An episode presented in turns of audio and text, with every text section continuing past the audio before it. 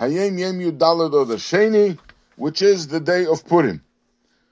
The Kriyas HaMegillah, when we read the Megillah Kerim, we read in chapter Ches, Posik Yudalef, chapter 8, verse Yudalef, we say, Laharoig Ula and then we repeat, Vilaharoig Ula Abed.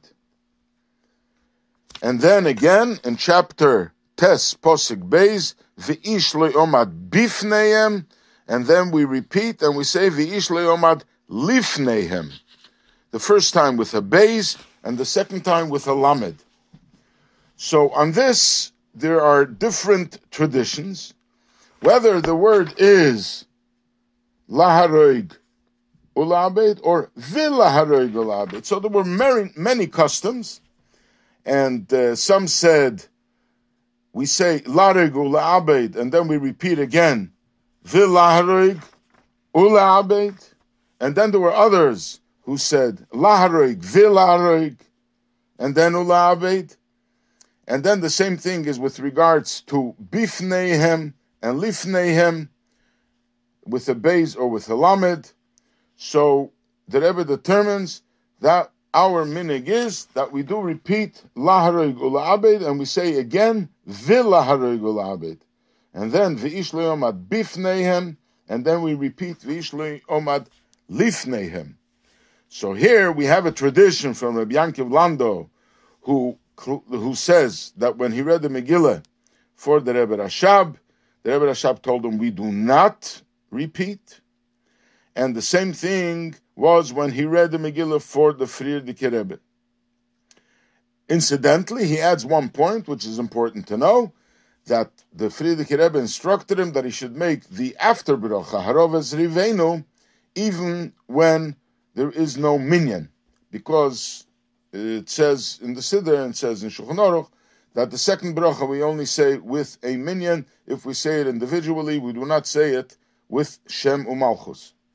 So the Rebbe relates to this, and he says it seems to him that there was a change. The Frierdiker Rebbe, first there was a minig that we don't repeat it, and then he said we do repeat it because when I, the, the Rebbe says about himself, when I read it, and I did repeat, and the Frierdiker Rebbe was approved of it.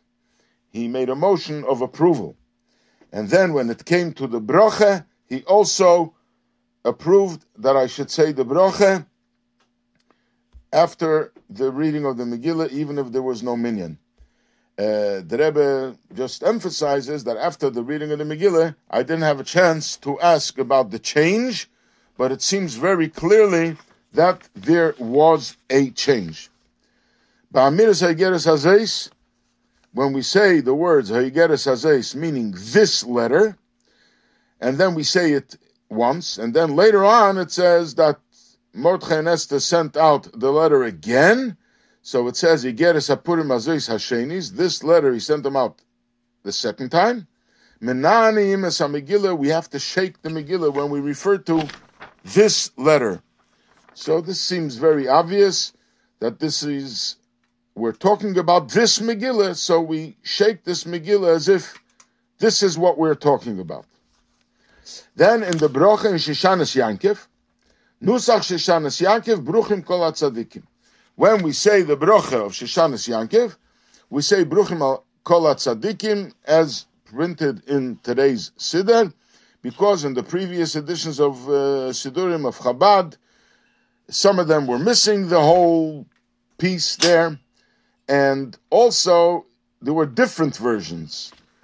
And it seems like that those versions were because of censorship of the government. Shehechayonu gambayim. We make the bracha shehechayonu before we read the Megillah, also during the daytime. Now, with regard to this, it is interesting because there is a machloikas if we say shehechayonu or not. And Alter Rebbe in the Siddur writes clearly that we do not say shehechayonu by day. However, the Tzemach Tzedek wrote about this, and uh, he says, as uh, with as uh, with all due respect and with all the humility, how can I challenge my grandfather? But he doesn't accept that we cannot make the broche. because there are opinions that say that the important time of reading the Megillah is by day. So definitely you should make Shechayonu, at least not in a way that you're not permitted to say it, but it, you have a choice. If you want, you can also make the bracha. And he brings from many poskim that we should be able to say the bracha Shechayonu by day. The Shara Kela, he addresses it, and first he insists to that you don't make the bracha like the Alter Rebbe wrote in the Siddur. But then he heard that Tzemach Tzedek clearly said that you should say Shechayonu by day. So for sure he argues it can't be Tzemach Tzedek should be arguing against the Alter Rebbe. So he wants to imply that when the Alter Rebbe says not by day, meaning it's not an obligation to say it by day, but for sure you are permitted to make the broche by day. And then he highlights the fact that since it's only the chazan who makes the broche, so it's only one person to make the broche, and he's yetze with everybody.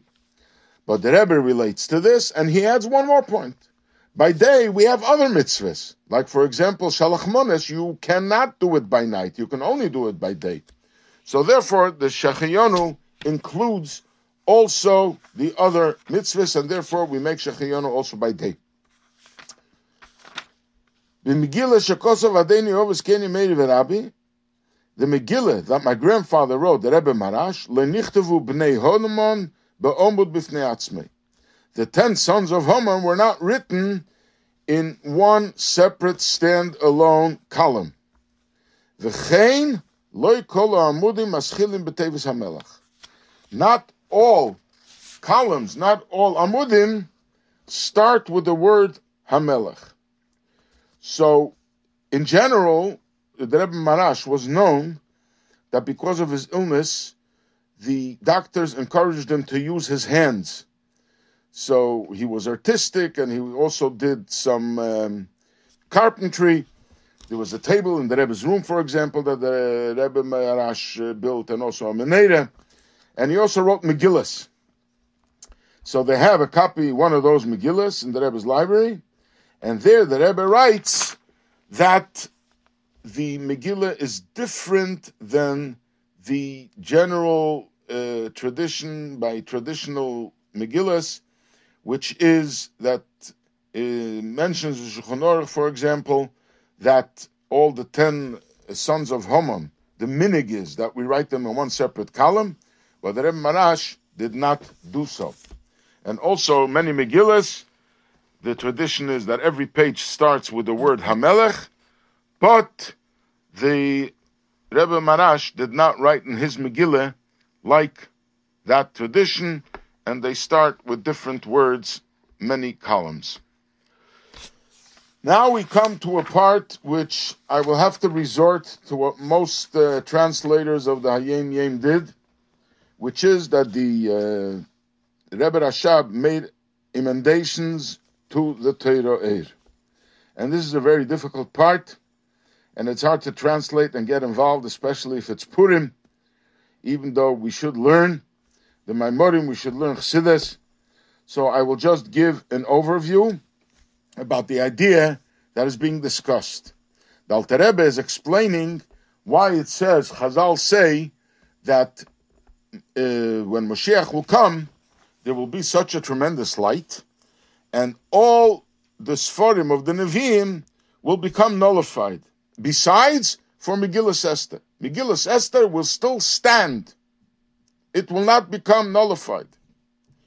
So Chassidus explains, and Alter Rebbe explains in Torah Or, that the reason is the level of the Nevi'im comes from such a level that the light that will come when Mashiach comes will be so much stronger and will overpower the light of the Nevi'im.